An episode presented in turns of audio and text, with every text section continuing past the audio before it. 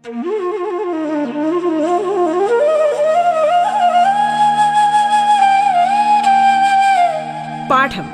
കേട്ടു പഠിക്കാൻ radio കേരളയിലൂടെ.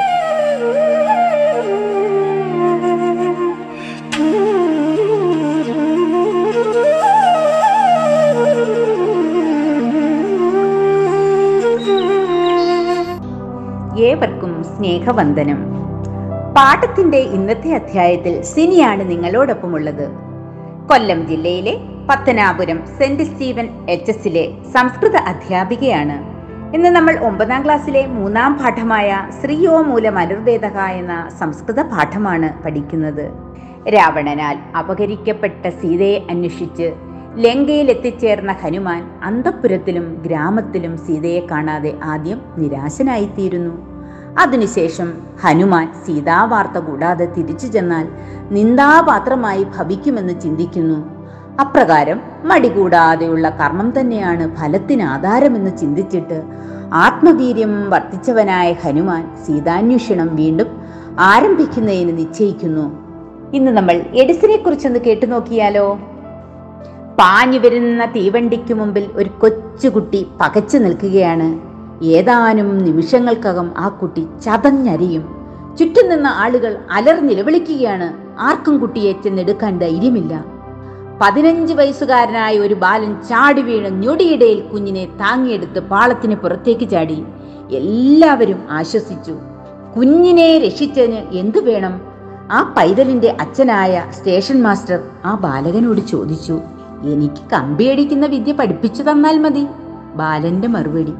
Station master അവനെ അത് പഠിപ്പിച്ചു. എഡിസൺ കമ്പിയടിക്കാൻ പഠിച്ചത് അങ്ങനെയാണ്. ആയിരത്തി എണ്ണൂറ്റി നാൽപ്പത്തി ഏഴ് ഫെബ്രുവരി പതിനൊന്നിന് അമേരിക്കയിലെ ഓഹിയോ സംസ്ഥാനത്താണ് എഡിസൺ ജനിച്ചത്. അച്ഛൻ ശാമുവൽ ഒരു കൃഷിക്കാരനായിരുന്നു. എന്നും പട്ടിണിയാണ് വീട്ടിൽ. പാവം എഡിസൺ. തീവണ്ടിയിൽ കയറിയിറങ്ങി പത്രം വിൽക്കാൻ തുടങ്ങി. അക്കാലത്താണ് സ്റ്റേഷൻ മാസ്റ്ററുടെ കുഞ്ഞിനെ രക്ഷിച്ചത്. സ്കൂളിൽ പോയില്ലെങ്കിലും ലൈബ്രറിയിൽ ചെന്ന് കിട്ടിയ പുസ്തകങ്ങളെല്ലാം വായിച്ച് എഡിസൺ അറിവ് നേടി. പകൽ മുഴുവൻ പരീക്ഷണങ്ങൾ നടത്തി. പതിനാറാം വയസ്സിൽ എഡിസൺ റെയിൽവേ സ്റ്റേഷനിൽ കമ്പിയടിക്കുന്ന ജോലി ലഭിച്ചു. കിട്ടുന്ന കാശ് കൊണ്ട് എഡിസൺ പുസ്തകങ്ങൾ വാങ്ങി പഠിച്ചു. പഠിപ്പും പരീക്ഷണങ്ങളും ജോലിയും നിമിത്തം ക്ഷീണിച്ച എഡിസൺ രാത്രി അറിയാതെ ഉറങ്ങിപ്പോകും. ജോലിയിൽ വീഴ്ച വരുത്തിയതിന് സ്റ്റേഷൻ മാസ്റ്റർ എഡിസനെ പിരിച്ചുവിട്ടു. പാവം എഡിസൺ ജോലി തേടി വീണ്ടും നടന്ന് ബോസ്റ്റൺ നഗരത്തിലെത്തി അവിടെ ഒരു സ്വർണക്കടയിൽ കമ്പിയടിക്കുന്ന യന്ത്രം കേടായതായി ഉടമസ്ഥൻ വിഷമിച്ചിരിക്കുകയായിരുന്നു. എഡിസൺ അവിടെ ചെന്ന് പെട്ടെന്ന് യന്ത്രം കേടു തീർത്തു കൊടുത്തു. എഡിസണ് കടയുടമ കുറേ പണം നൽകി. കമ്പി കമ്പിയടിക്കാൻ ഒരു പുതിയ യന്ത്രം എഡിസൺ കണ്ടുപിടിച്ചു. പിന്നീട് ഗവേഷണങ്ങൾ തന്നെയായിരുന്നു. ആയിരത്തി മുന്നൂറ് കണ്ടുപിടുത്തങ്ങൾ അദ്ദേഹം നടത്തി. മെഗാഫോൺ മിമിയോഗ്രാഫ് ഫോണോഗ്രാഫ് വൈദ്യുത ബൾബ് സിനിമ തുടങ്ങി എല്ലാം എഡിസന്റെ ഗവേഷണ ഫലമായി നമുക്ക് ലഭിച്ചവയാണ്. വലിയൊരു ഇന്ദ്രജാലക്കാരനെ പോലെയായിരുന്നു എഡിസൺ. ആയിരത്തി എണ്ണൂറ്റി തൊണ്ണൂറ്റി ഒന്നിൽ ഒക്ടോബർ പതിനഞ്ചിന് നമ്മോട് യാത്ര പറഞ്ഞു പോയി എഡിസൺ. ലോകത്തിലെ ഏറ്റവും വലിയ ശാസ്ത്രജ്ഞനാകാൻ എഡിസനെ സഹായിച്ചത് എന്താണ്? എനിക്ക് ദൈവം തന്ന കഴിവും വിശ്രമമില്ലാത്ത കഠിനാധ്വാനമാണ് എന്റെ നേട്ടങ്ങൾക്ക് കാരണം. അതായിരുന്നു എഡിസന്റെ മറുപടി. പ്രിയ കുഞ്ഞുങ്ങളെ നിങ്ങളും അതുപോലെയാകുക. കഠിനാധ്വാനമാണ് ഏതൊരു വിജയത്തിനും മുന്നിലുള്ളത്. കഠിനാധ്വാനിയായ ഒരുവന് വിജയം സുനിശ്ചിതമാണ് മക്കളെ. പ്രിയ കുഞ്ഞുങ്ങളെ മഹത്തായ ഒരു ലക്ഷ്യം പടിപടിയായി പൂർത്തീകരിക്കുന്നതാണ് വിജയം. വിജയം എന്നാൽ ആഗ്രഹിക്കുന്നത് ലഭിക്കുക എന്നതാണ്. ലഭിച്ചതിലുള്ള സംതൃപ്തിയാണ് സന്തോഷവും. തടസ്സങ്ങളിൽ നിരാശരാകാതെ മുന്നോട്ടു പോകുന്നവരാണ് വിജയിച്ചിട്ടുള്ളത്. ഏറ്റവും ആവശ്യമായ സന്ദർഭങ്ങളിൽ പ്രോത്സാഹനജനകമായൊരു പുഞ്ചിരി ലഭിക്കുക. എന്ത് ചെയ്യണമെന്ന് ചിന്തിച്ചിരിക്കുമ്പോൾ നമുക്ക് സഹായം നൽകുന്ന ഒരു നല്ല സുഹൃത്തുക്കൾ നമുക്കുണ്ടാകുക. അതുപോലെ തന്നെ നിരന്തര പരിശ്രമവും ഉറച്ച തീരുമാനവുമാണ് ഏതൊരു വിജയത്തിന്റെയും പിന്നിലുള്ളത്. കാര്യാർത്തി ഗണയതി നജ ദുഃഖം നജ സുഖം കാര്യം ആഗ്രഹിക്കുന്നവർ സുഖവും ദുഃഖവും ഒന്നും തന്നെ ചിന്തിക്കുന്നില്ല.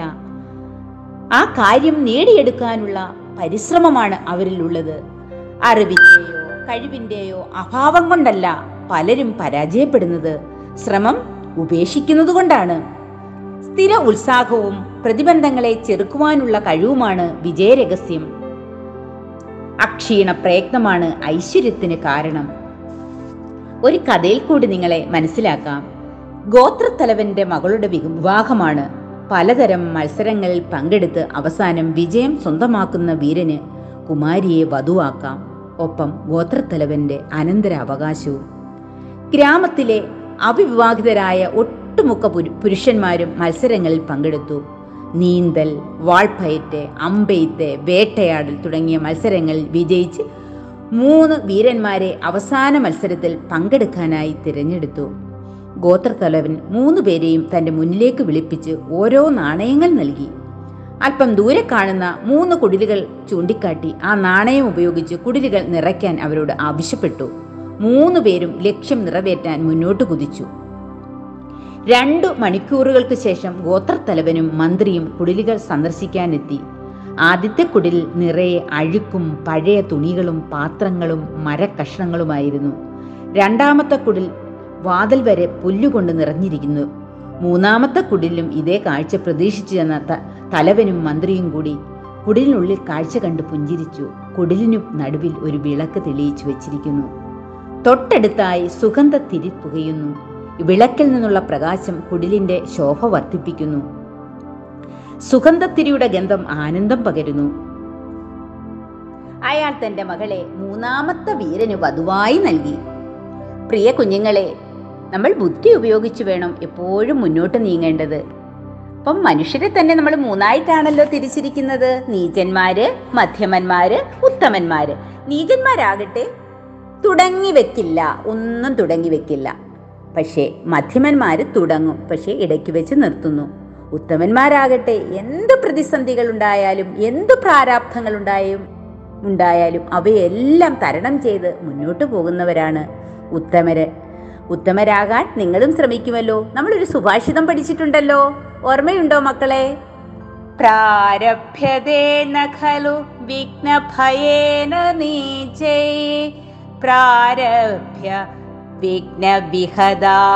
വിരമന്ധി മധ്യാ വിഘ്നേ പുനഃ പുനരവി പ്രതിഹന്യമാന പ്രാരബ്ധമുത്തമജനാന പരിത്യജന്തി നമുക്ക് ആദ്യ കാവ്യത്തെ കുറിച്ച് ഇനിയും കൂടുതൽ അറിയാം. ആദി കവിഹി കഹ? ആദി കവിഹി വാൽമീകി ആദി കാവ്യം കിം? ആദി കാവ്യം രാമായണം രാമായണേ കതി കാണ്ടാഹ സന്ധി. രാമായണേ സപ്തകാണ്ടാഹ സന്ധി. കാനി താനി. ബാലകാന്ഡം അയോധ്യാകാന്ഡം ആരണ്യകാന്ഡം കിഷ്കിന്താകാന്ഡം സുന്ദരകാന്ഡം യുദ്ധകാന്ഡം ഉത്തരകാന്ഡം. രാമായണത്തിൽ എത്ര ശ്ലോകങ്ങളാണുള്ളത്? ഇരുപത്തിനാലായിരം ശ്ലോകങ്ങളാണുള്ളത്. ഈ ഇരുപത്തിനാലായിരം ശ്ലോകങ്ങൾ നമുക്ക് പത്ത് ശ്ലോകങ്ങളാണ് നമുക്ക് ശ്രീയോമൂലം അനുർവേദം എന്ന നമ്മുടെ പാഠത്തിൽ ഉൾക്കൊള്ളിച്ചിരിക്കുന്നത്. നമ്മുടെ സുന്ദര കാണ്ഡത്തിൽ നിന്ന് എടുത്തിട്ടുള്ള പത്ത് ശ്ലോകങ്ങൾ. നമുക്ക് രാമായണത്തെക്കുറിച്ച് കൂടുതൽ അറിയാം അയോധ്യയിലെ രാജാവായ ദശരഥൻ ഒരിക്കൽ നായാട്ടിന് പോയി. വേട്ടയാടി നടക്കുമ്പോൾ ആന നദിയിൽ നിന്നും തുമ്പിക്കൈയിൽ വെള്ളം നിറയ്ക്കുന്ന സ്വരം കേട്ടു. ശബ്ദം കേട്ട ഭാഗത്തേക്ക് അദ്ദേഹം ഉഗ്രൻ ഒരമ്പെയ്ത് പാവം ഒരു മുനികുമാരന്റെ നെഞ്ചിലാണ് ആ ശരം തുളച്ചു കയറിയത്. തപസ് ചെയ്യുന്ന പടുവൃദ്ധരും അന്ധരുമായ മാതാപിതാക്കൾക്ക് കുടിവെള്ളമെടുക്കാൻ വന്നതായിരുന്നു മുനികുമാരൻ. കുടത്തിൽ ജലം നിറയുന്നത് കേട്ട് ആനയെന്ന് തെറ്റിദ്ധരിച്ചായിരുന്നു രാജാവ്. ദാഹിച്ചിരുന്ന അച്ഛനമ്മമാർക്ക് ജലം കൊടുക്കുവാൻ ദശരഥനോട് അപേക്ഷിച്ചുകൊണ്ട് മുനികുമാരൻ മരിച്ചു വീണു. പുത്രന്റെ മരണവാർത്തയറിഞ്ഞ് വൃത്ത ദമ്പതികൾ ദശരഥനെ ശപിച്ചു. നീയും പുത്രദുഃഖത്താൽ മരിക്കും. അതിനുശേഷം അവർ മകന്റെ ചിതയിൽ ചാടി ജീവനൊടുക്കി. വളരെ കാലം പുത്രന്മാരില്ലാതിരുന്ന ദശരഥന് താമസിയാതെ മൂന്ന് ഭാര്യമാരിലായി നാല് പുത്രന്മാർ ജനിച്ചു. സൂര്യചന്ദ്രന്മാരെ പോലെ നാല് കുമാരന്മാർ. ശ്രീരാമനും ലക്ഷ്മണനും എപ്പോഴും ഒന്നിച്ചേ നടക്കൂ. അവരുടെ ഇളയവരായ ഭരതനും ശത്രുഘ്നും തമ്മിൽ പിരിയാറില്ല. രാജ്യത്തിനും രാജാവിനും സന്തോഷിക്കുവാൻ ഇതിൽ പരം എന്തു വേണം? യൗവനാരംഭത്തിൽ തന്നെ അവർ നാലുപേരും വിദ്യാഭ്യാസം വിജയകരമായി പൂർത്തീകരിച്ചു. സർവശാസ്ത്രങ്ങളിലും അറിവ് നേടി. ഒരിക്കൽ വിശ്വാമിത്ര മഹർഷി അയോധ്യയിലെത്തി. തന്റെ തപസ് മുടക്കുന്ന താടക എന്ന ഭയങ്കര രാക്ഷസിയെ വധിക്കണമെന്നായിരുന്നു മുനിയുടെ ആഗമന ഉദ്ദേശം. രാമലക്ഷ്മണന്മാർ മുനിക്കൊപ്പം യാത്രയായി. ശ്രീരാമൻ താടകയെ വധിച്ചു. സന്തോഷം കൊണ്ട് മനസ്സു നിറഞ്ഞ മുനി അവരെ ജനക മഹാരാജാവിന്റെ കൊട്ടാരത്തിലെത്തിച്ചു. ഭഗവാൻ ശിവൻ സമ്മാനിച്ച ഒരു പടുകുറ്റൻ ബില്ല് ജനക രാജാവിനുണ്ടായിരുന്നു അത് കുലച്ചൊടിക്കുന്നവന് ജനകന്റെ വളർത്തുപുത്രി സീതയെ ഭാര്യയാക്കാമെന്ന് വിശ്വാമിത്രൻ ശ്രീരാമനെ ധരിപ്പിച്ചു. ശ്രീരാമൻ മുനിയെ വണങ്ങി വില്ലെടുത്തു കുലച്ചു. രാമസീതാ വിവാഹം നടന്നു. വൃദ്ധനായ ദശരഥൻ മൂത്തപുത്രൻ ശ്രീരാമനെ രാജ്യഭാരം ഏൽപ്പിക്കുവാൻ ആഗ്രഹിച്ചു. എന്നാൽ ഭരത ശത്രുജ്ഞന്മാരുടെ അമ്മയായ കൈകേകി അത് വിസമ്മതിച്ചു. പണ്ട് മഹാരാജാവ് നൽകിയ ഒരു വാക്കിന്റെ പേരിൽ സ്വപുത്രൻ ഭരതനെ രാജാവാക്കണമെന്ന് ശ്രീരാമൻ പതിനാല് വർഷം കാട്ടിൽ വേണമെന്നും ആ ദുഷ്ടസ്ത്രീ ശടിച്ചു പിതാവിന്റെ വാക്കു പാലിക്കാനായി ശ്രീരാമൻ കാട്ടിലേക്ക് യാത്രയായി. സീതാദേവിക്ക് ഭർത്താവിനെ പിരിഞ്ഞോ ലക്ഷ്മണന് ജ്യേഷ്ഠനെ പിരിഞ്ഞോ ജീവിക്കുവാൻ ആകുമായിരുന്നില്ല. അവരും ശ്രീരാമനൊപ്പം കാടുകയറി. അങ്ങനെ പണ്ടത്തെ മുനിശാപം ഫലിച്ചു. തന്റെ ജീവന്റെ ജീവനായ രാമകുമാരൻ വനവാസത്തിന് പോയതോടെ ദശരഥൻ പുത്രദുഃഖത്താൽ മരിച്ചു. വിധി തടയാൻ ആർക്കാനും ആകുക? കൊടുങ്കാട്ടിൽ ശ്രീരാമനും സീതയും ആശ്രമം കെട്ടി താമസിച്ചു. ലക്ഷ്മണൻ അവർക്ക് തുണ നൽകി. ഒരിക്കൽ ശൂർപ്പണക എന്ന രാക്ഷസി അവരെ ശല്യം ചെയ്യുകയും ലക്ഷ്മണൻ അവളെ വെട്ടി പരിക്കേൽപ്പിക്കുകയും ചെയ്തു. രാക്ഷസരാജൻ ലങ്കാധിപതി രാവണന്റെ സഹോദരിയായിരുന്നു ശൂർപ്പണക. ഒരു കള്ള സന്യാസിയായെത്തി സീതയെ തട്ടിക്കൊണ്ടുപോയാണ് രാവണൻ പകരം ചോദിച്ചത്. ഭാര്യയെ തിരിഞ്ഞു നടന്ന ശ്രീരാമൻ തന്റെ ഉത്തമ ഭക്തനായ ഹനുമാനെ കണ്ടുമുട്ടി. ബാലി എന്ന അക്രമിയായ വാനരാജാവിനെ വധിച്ച് ശ്രീരാമൻ സുഗ്രീവനെ സഹായിച്ചു. പകരം സുഗ്രീവനും വാനര സൈന്യവും രാവണനെതിരെ ശ്രീരാമപക്ഷം ചേർന്നു. അവർ സമുദ്രത്തിൽ ചിറകെട്ടി ലങ്കയിലെത്തിയതോടെ ഉഗ്രയുദ്ധം ആരംഭിച്ചു. ഒടുവിൽ രാവണനടക്കം ക്രൂര രാക്ഷസന്മാരെല്ലാം വധിക്കപ്പെട്ടു. സീതയെ തിരികെ ലഭിച്ചതോടെ അയോധ്യയിലെത്തിയ ശ്രീരാമൻ രാജ്യഭാരമേറ്റു. ഇത്രയൊക്കെ ദുഃഖങ്ങൾ സഹിച്ചിട്ടും ശ്രീരാമന്റെ കഷ്ടതകൾ തീർന്നില്ല. പ്രജകളുടെ സന്തോഷത്തിനു വേണ്ടി അദ്ദേഹം ഗർഭിണിയായ സീതയെ കാട്ടിൽ ഉപേക്ഷിച്ചു.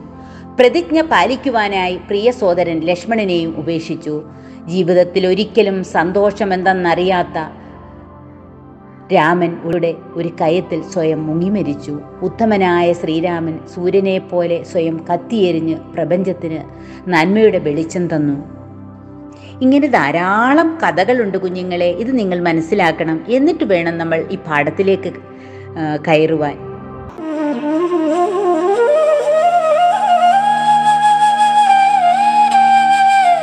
പാഠം കേട്ടു പഠിക്കാൻ റേഡിയോ കേരളയിലൂടെ. പാഠത്തിൽ ഇനി ഇടവേള.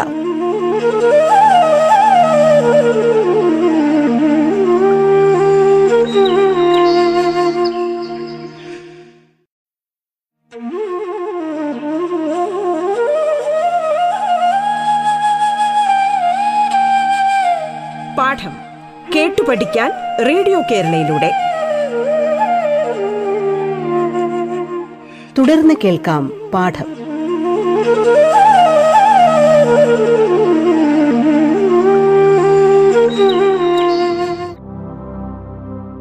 ശക്തിമാനും പണ്ഡിതനും വേദാന്തിയുമായ ഒരു കഥാപാത്രമാണ് ഹനുമാൻ. ഹനുമാന്റെ ജനനത്തെപ്പറ്റി പൗരാണിക സാഹിത്യത്തിൽ വിഭിന്നങ്ങളായ കഥകളുണ്ട്. ആ കഥയൊന്ന് കേട്ടു നോക്കൂ കുഞ്ഞുങ്ങളെ. ശിവനാണ് ഹനുമാന്റെ യഥാർത്ഥ അച്ഛൻ. ഒരിക്കൽ ശിവനും പാർവതിയും കൂടി കാടുകളിൽ ആന കളിച്ചു നടന്നപ്പോൾ ജനിച്ചവനാണ് ഗണപതി. പാർവതി പരമേശ്വരന്മാർ വാനരരൂപികളായി വൃക്ഷശാഖകൾ ചാടി നടന്നു. ഈ സമയത്ത് പാർവതി ഗർഭിണിയായി. ഒരു കുരങ്ങിന്റെ അമ്മയായിരിക്കാൻ പാർവതിക്ക് മനസ്സ് വന്നില്ല. വിവരങ്ങൾ അറിഞ്ഞ ശിവൻ തന്റെ യോഗശക്തി കൊണ്ട് പാർവതിയുടെ ഗർഭസ്ഥിതമായ ശിശുവിനെ വായു ഭഗവാന് നൽകി. സന്തുഷ്ടനായ വായു ഭഗവാൻ പാർവതി ഗർഭവും പേറി നാനാ ദിക്കിലും സഞ്ചരിച്ചു. ഗർഭം പരിപക്വമായപ്പോൾ വായു ഗർഭത്തെ അഞ്ജന എന്ന വാനര സ്ത്രീയിൽ നിക്ഷേപിച്ചു. കേസരി എന്ന വാനരന്റെ ഭാര്യയായിരുന്നു അഞ്ജന. അവൾ പ്രസവിച്ചു. ആ ശിശുവാണ് ഹനുമാൻ. ഹനുമാന്റെ അമ്മയായ അഞ്ജനയ്ക്കും ഒരു പൂർവകഥയുണ്ട്. അവൾ പണ്ട് ബൃഹസ്പതിയുടെ ദാസിയായ പുഞ്ചികസ്ഥല എന്ന ഒരു വിദ്യാധിരിയായിരുന്നു അവൾ ഒരിക്കൽ പൂ വെറുക്കാൻ പോയപ്പോൾ അന്യ യുവതീ യുവാക്കന്മാരുടെ ലീലാവിലാസങ്ങൾ കണ്ട് ആകൃഷ്ടയായി. അവൾ പൂ പറിക്കാതെ കാമപരവശയായി മടങ്ങിച്ചെന്ന് ബൃഹസ്പതിയെ ആശ്ലേഷിച്ചു.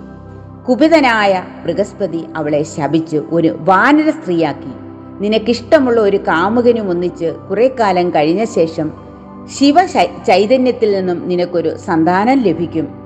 അന്ന് പൂർവരൂപത്തോടുകൂടി മടങ്ങിപ്പോരാമെന്ന് ശാപമോക്ഷവും കൊടുത്തു. ശാപമനുസരിച്ച് പുഞ്ചികസ്ഥല അഞ്ജന എന്ന പേരിൽ വാനര തരുണിയായി അഞ്ജന വനത്തിൽ താമസം തുടങ്ങി. കേസരി എന്ന സുന്ദരനായ ഒരു വാനര യുവാവ് അവൾക്ക് ഭർത്താവായി.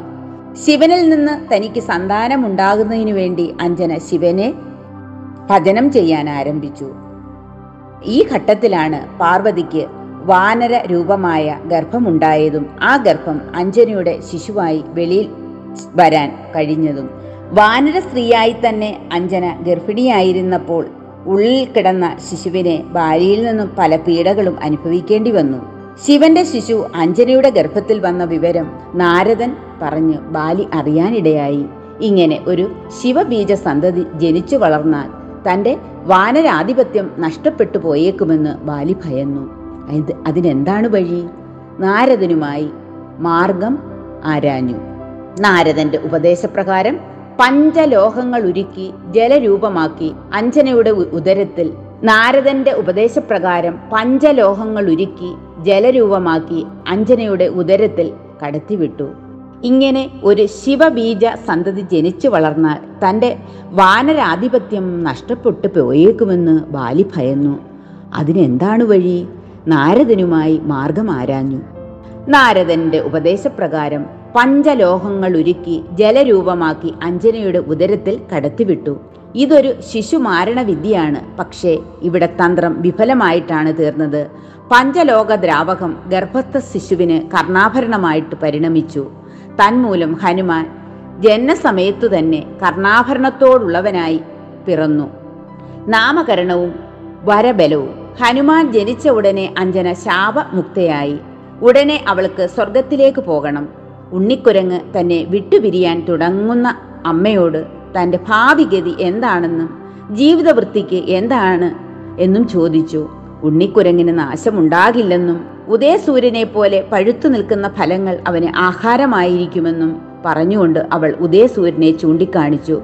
ഉടൻ തന്നെ അഞ്ജന ശരീരം ഉപേക്ഷിച്ച് സ്വർഗത്തിലേക്ക് പോകുകയും ചെയ്തു. തിളങ്ങി വിളങ്ങുന്ന സൂര്യബിംബം കണ്ട് അത് ആഹാരമാണെന്ന വിചാരത്തിൽ കുട്ടിക്കുരങ്ങ് ഒറ്റച്ചാട്ടം സൂര്യന്റെ അടുത്തെത്തി. അവിടെ ചെന്നപ്പോഴാണ് സൂര്യനേക്കാൾ വലുതായി രാഹു നിൽക്കുന്നത് കണ്ട് അതിന്റെ നേർക്ക് കുതിച്ചു. അപ്പോഴാണ് ഐരാവതത്തെ കാണാൻ ഇടയായത് കു- കുരങ്ങ് ഐരാവതത്തെ തിന്നാനൊരുങ്ങി.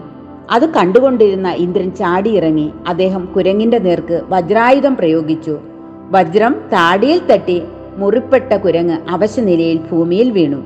തന്റെ കുഞ്ഞ് മുറിവ് പറ്റി നിലം പതിക്കുന്നതായി കണ്ട വായു ഭഗവാന് ഒടുങ്ങാത്ത വേദനയുണ്ടായി.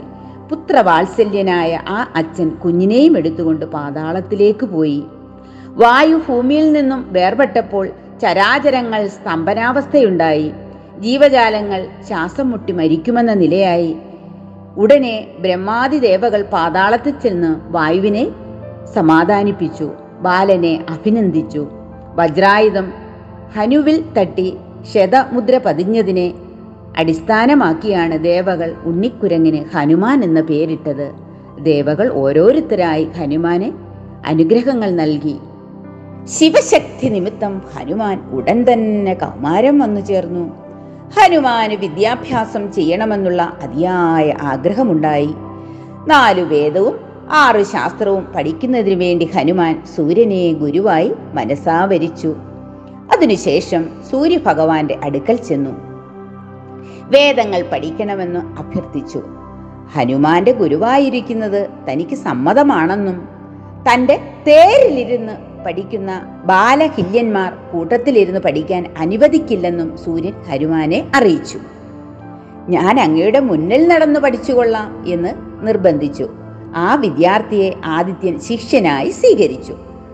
ഹനുമാൻ കൈകളിൽ ഗ്രന്ഥം മലർത്തിപ്പിടിച്ചുകൊണ്ട് നടന്ന് നടന്ന് പഠനം ആരംഭിച്ചു.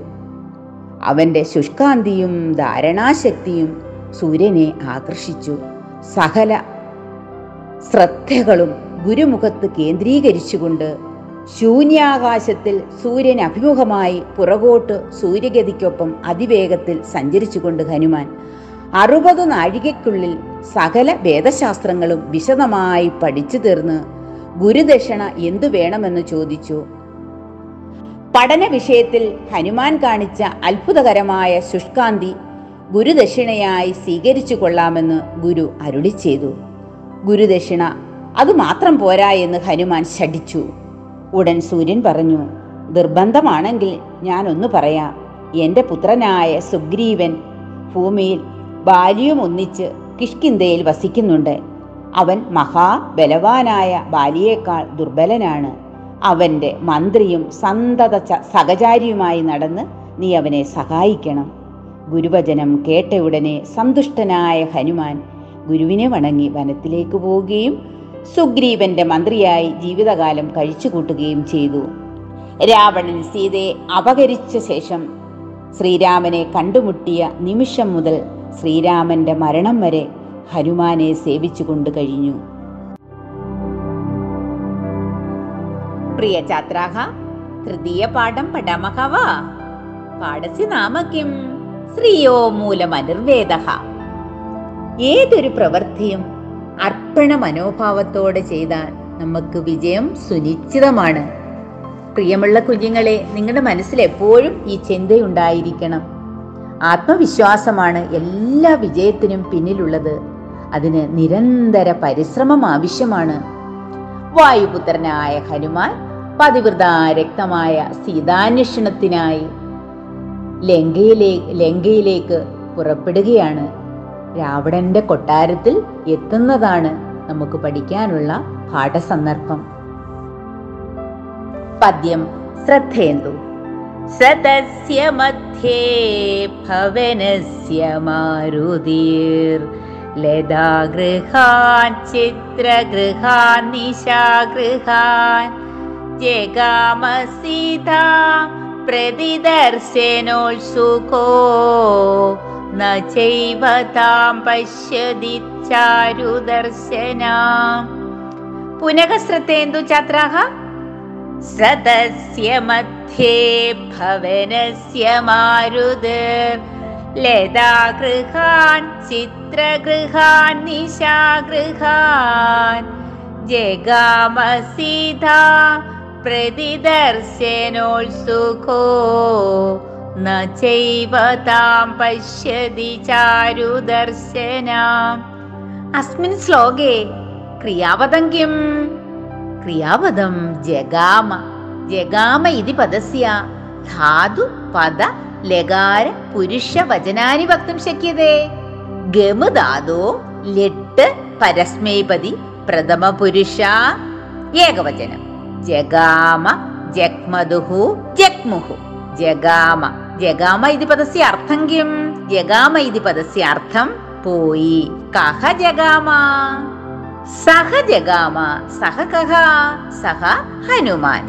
ഹനുമാൻ അവണന്റെ കൊട്ടാരത്തിന്റെ മധ്യത്തിലുള്ള ലതാഗൃഹത്തിലും വിവിധ വർണങ്ങളിലുള്ള ഗൃഹത്തിലും നിശാഗൃഹത്തിലും പോയി. പക്ഷേ സീതയെ കാണാൻ ഉത്സുകനായ ഹനുമാൻ മനോഹര രൂപമുള്ള സീതയാകട്ടെ കണ്ടതുമില്ല. നമ്മൾ ആരെയാണോ അന്വേഷിച്ചു പോകുന്നത്? അന്വേഷിച്ച ആളെ നമുക്ക് കാണാൻ കഴിഞ്ഞില്ലെങ്കിൽ ആർക്കായാലും സങ്കടമുണ്ടാകും. അതുപോലെ നമ്മുടെ ഹനുമാനും ആകട്ടെ വളരെ സങ്കടപ്പെടുകയാണ്. സീതയാണ് അന്വേഷിച്ചു പോയത് പക്ഷെ സീതയെ കാണാൻ സാധിച്ചില്ല. ഒന്നാമത്തെ ശ്ലോകത്തിൽ ഇത്രയായിരുന്നു അർത്ഥം. അപ്പൊ എല്ലാവരും ഇത് നല്ലവണ്ണം മനസ്സിലാക്കി നമുക്ക് അടുത്ത ദിവസം അടുത്ത പദ്യത്തിലേക്ക് കടക്കാം. പാഠത്തിന്റെ ഇന്നത്തെ അധ്യായം ഇവിടെ പൂർണമാകുന്നു.